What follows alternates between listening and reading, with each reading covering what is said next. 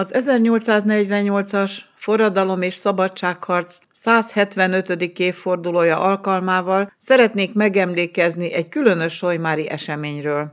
Sokan tudják, hogy a szabadságharcban Solymár 117 nemzetört állított.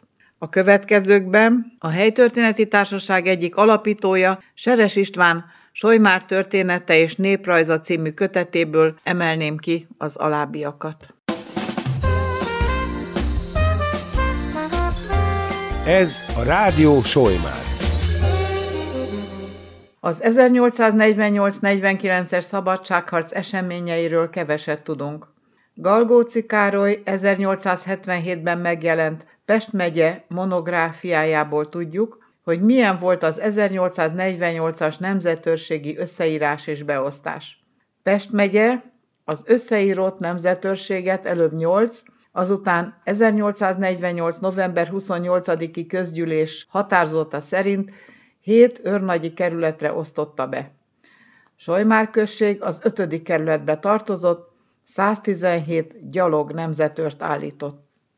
Valószínű, hogy a nemzetőrök nagy részének a szabadságharc bukása után az üldöztetés és bújdosás volt a sorsa. Hajnau 1849 őszén összeíratta azokat a személyeket, akik a forradalmi táborban szolgáltak és a lakóhelyükön tartózkodnak. Ebben az összeírásban Solymáron kilenc személy szerepel.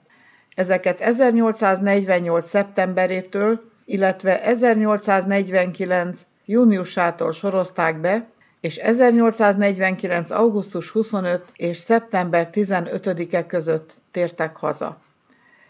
Érdekességként felsorolom a nevüket. Grossman János, Geiselhardt Simon, Irenc Ferdinánd, Brenner Ferenc, Krettinger Mátyás, Kukolovics János, Grund György, Balázsik János, Felser János. Valamennyien honvédek voltak. Mindegyikük Solymáron született, Grossman János Kovács volt, a többi paraszt. Elképzelhető, hogy ők azért mertek otthon tartózkodni, mert a szabadságharc befejezése előtt léptek ki a hadseregből. Közülük hárman rendelkeztek elbocsájtó levéllel, a többinek ilyen irata nem volt. Budavár ostrom a magyar részről 1849. április 29-e körül kezdődött meg, és május 22-én reggel fejeződött be. Eközben a hadmozdulatok és táborozások főképp magát Budát és a Svábhegy, ma Szabadsághegy körül fekvő községeket terhelték. Nyilván ezekből a hadműveletekből a közeli Solymár is részesült. Erre utal a Kaiser Károly plébános által valószínűleg a népszájából átvett feljegyzett történet. Idézem. Az 1848. Magyar Szabadságharc alkalmával Ringler Márton Solymári községi bíró életét mentette meg. 1849. május közepe táján a honvédek Komáromból hozták a nagy ágyukat Budavár ostrobához, de nem a kocsi úton, hanem Solymáron keresztül vonultak. Itt előfogatokat, illetve az ágyuk vontatásához lovakat kértek. De a lakosok jól tudták, hogy az akkori időben a katonaság részére átadott lovakat vagy egyáltalán nem kapják vissza, vagy ha visszakapják is, azok a legsiralmasabb állapotban, teljesen tönkretéve kerültek vissza a gazdáikhoz, és semmiféle kártérítést nem kaptak. Ezért a lakosság a lovait az erdőben jó előre elrejtette, mit azonban a lovakat rekviláró honvédek megtudtak, és Ringler Márton bírót vonták felelősségre, kit megkötözve magukkal vittek, s feltétlenül felkötötték volna, ha a plébános közbenjárása meg nem menti. Görgei Artur ugyanis a Nemzeti Sereg fővezére egy órával később érkezett vezérkarával Solymára, és tankövi plébánoshoz szállt meg. A plébános igazi magyar vendégszeretettel fogadta, és az ebédnél maga szolgálta ki a generalissimuszt, mikor a siránkozó hívek kihivatták és elmondották, hogy a honvédek a falu bíráját elvitték és valószínűleg kivégzik.